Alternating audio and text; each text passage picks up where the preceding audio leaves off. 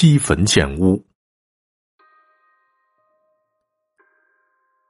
村里这二愣子是个不信邪的人。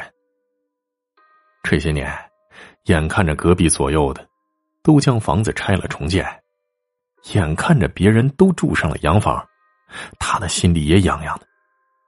于是和媳妇儿合计，媳妇在家大规模养猪，他则到外地去打工，等攒够了钱儿，就把旧房子拆了，修新房子。年底了，钱攒的差不多了，二愣子找人将旧房子拆掉，原地打地基建新房子。他家原来的老房子的右台阶边紧挨着一个双人坟墓，墓碑早已经垮塌了，上面所记载的早已模糊不清，但是从墓碑的成色和破旧程度也可以断定，这坟墓离现在已经很久远了。二愣子小的时候曾经问过他爷爷：“这坟的主人到底是谁？”他爷爷也记不清楚了，只说啊，这有很多年了，是一座古墓。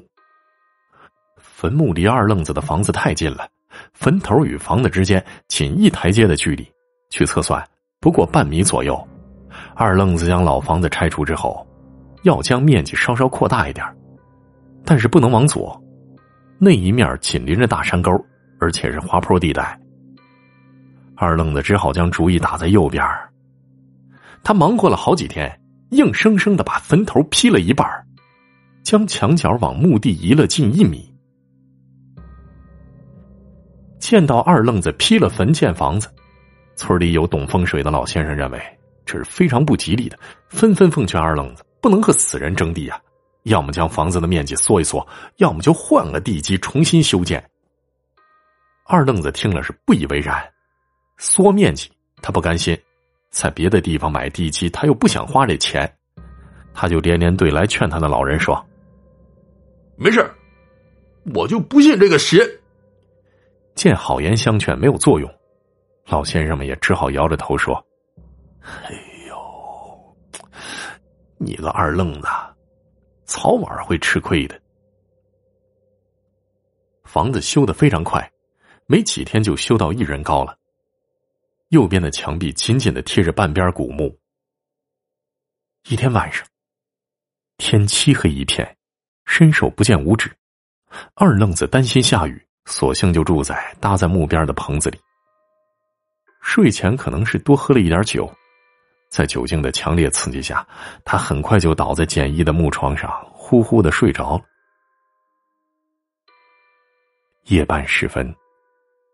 睡梦中的二愣子忽然感到一阵寒意袭来，他打了一个激灵就醒了。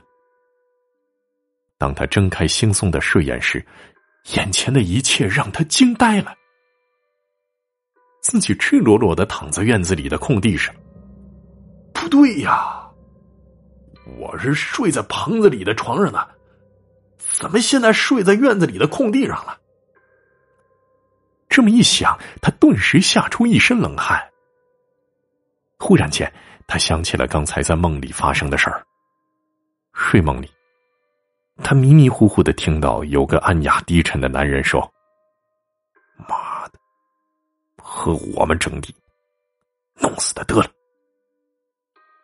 女人答道：“嗨，不能让他睡在咱们旁边不要先弄死他，先把他扔到院子里去。”给他个教训。男人想了一会儿，说：“好吧，先看看他识不识趣。如果继续和我们争，那就干掉他。”随后，二愣子感觉自己被人抬起，重重的丢在院子里。他越想越后怕。天亮之后，他让来干活的人都回去了。一个人将破坏的双人坟墓恢复原样。过了几天，他在别的地方买了一块地。